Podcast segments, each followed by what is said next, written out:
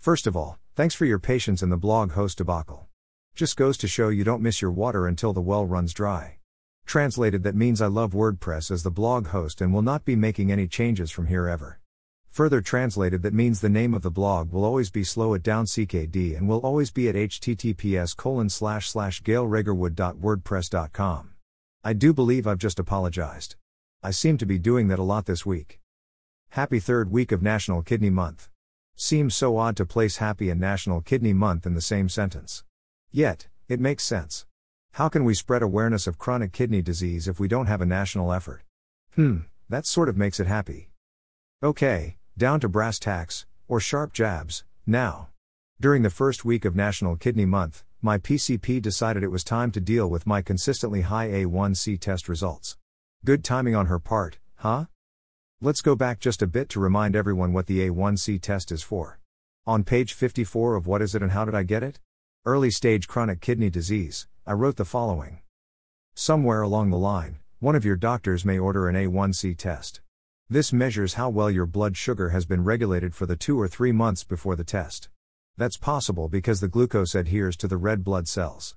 This is important since quite a few CKD patients develop the disease from diabetes. Ah, so she's trying to help prevent me from developing diabetes. That is the number one cause of CKD. But I already have CKD. Let's see why it's important for those with CKD to avoid diabetes, too. I went directly to the National Kidney Foundation at https colon slash slash www.kidney.org slash slash content slash diabetes for information. With diabetes, the small blood vessels in the body are injured. When the blood vessels in the kidneys are injured, your kidneys cannot clean your blood properly. Your body will retain more water and salt than it should, which can result in weight gain and ankle swelling. You may have protein in your urine. Also, waste materials will build up in your blood. Diabetes also may cause damage to nerves in your body. This can cause difficulty in emptying your bladder. The pressure resulting from your full bladder can back up and injure the kidneys. Also, if urine remains in your bladder for a long time, you can develop an infection from the rapid growth of bacteria in urine that has a high sugar level. Oh no! I already have kidney damage. Now I could be exacerbating it. Wait a minute. How is this happening? I exercise, watch my renal diet, try to avoid stress, and get enough sleep. Am I doing something wrong? In type 2 diabetes, your body does not use insulin properly. This is called insulin resistance. At first, the pancreas makes extra insulin to make up for it. But, over time, your pancreas isn't able to keep up and can't make enough insulin to keep your blood glucose levels normal. Type 2 is treated it with lifestyle changes, oral medications, pills, and insulin.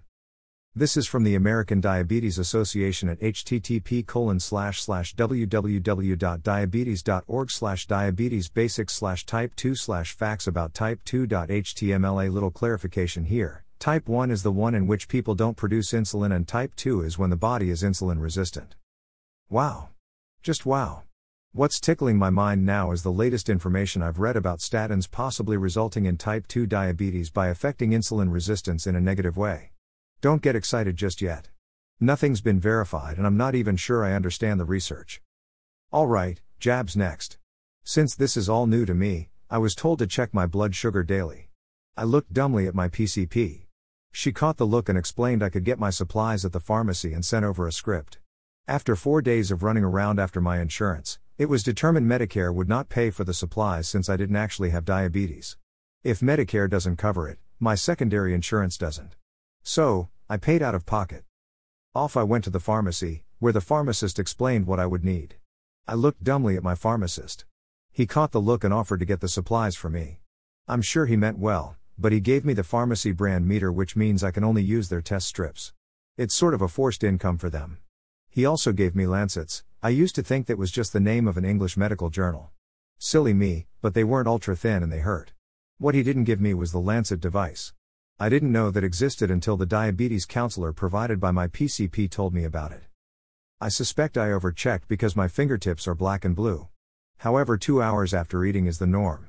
I just took a break and monitored my blood glucose. It's 121.